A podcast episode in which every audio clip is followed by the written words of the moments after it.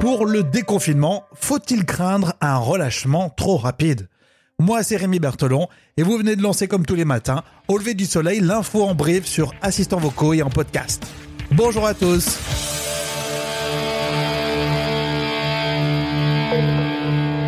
Au lever du soleil? Avec Rémi. Mais Raoul, tu dis que c'est foireux. Euh, pardon. À la une de ce podcast, le déconfinement. Faut-il craindre un relâchement un petit peu trop rapide.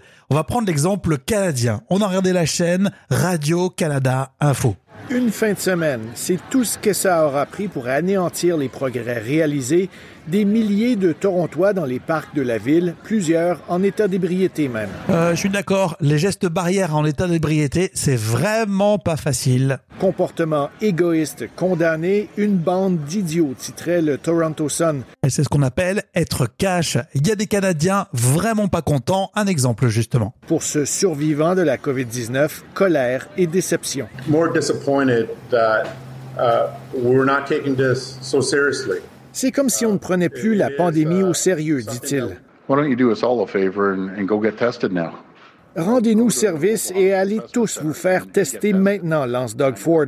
Suggestion qui pourrait aussi être adressée au maire de Toronto. Il s'est rendu dans un parc sans porter son masque de façon appropriée et sans respecter la distanciation. On avoue, c'est vraiment ballot. Alors bien sûr, il a présenté ses excuses.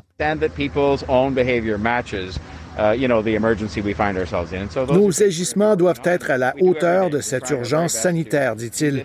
Des mesures de prévention pourraient même être imposées dans les parcs. Le sujet en intégral et en replay avec Radio-Canada Info. On va en Espagne cette fois-ci avec la quarantaine qui devrait être levée à partir du 1er juillet pour les touristes étrangers.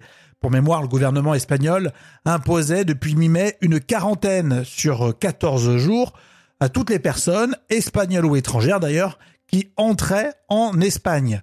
Et puis justement, les vacances seront-elles remboursées euh, si la crise continue en France? C'est le titre de 60 millions de consommateurs.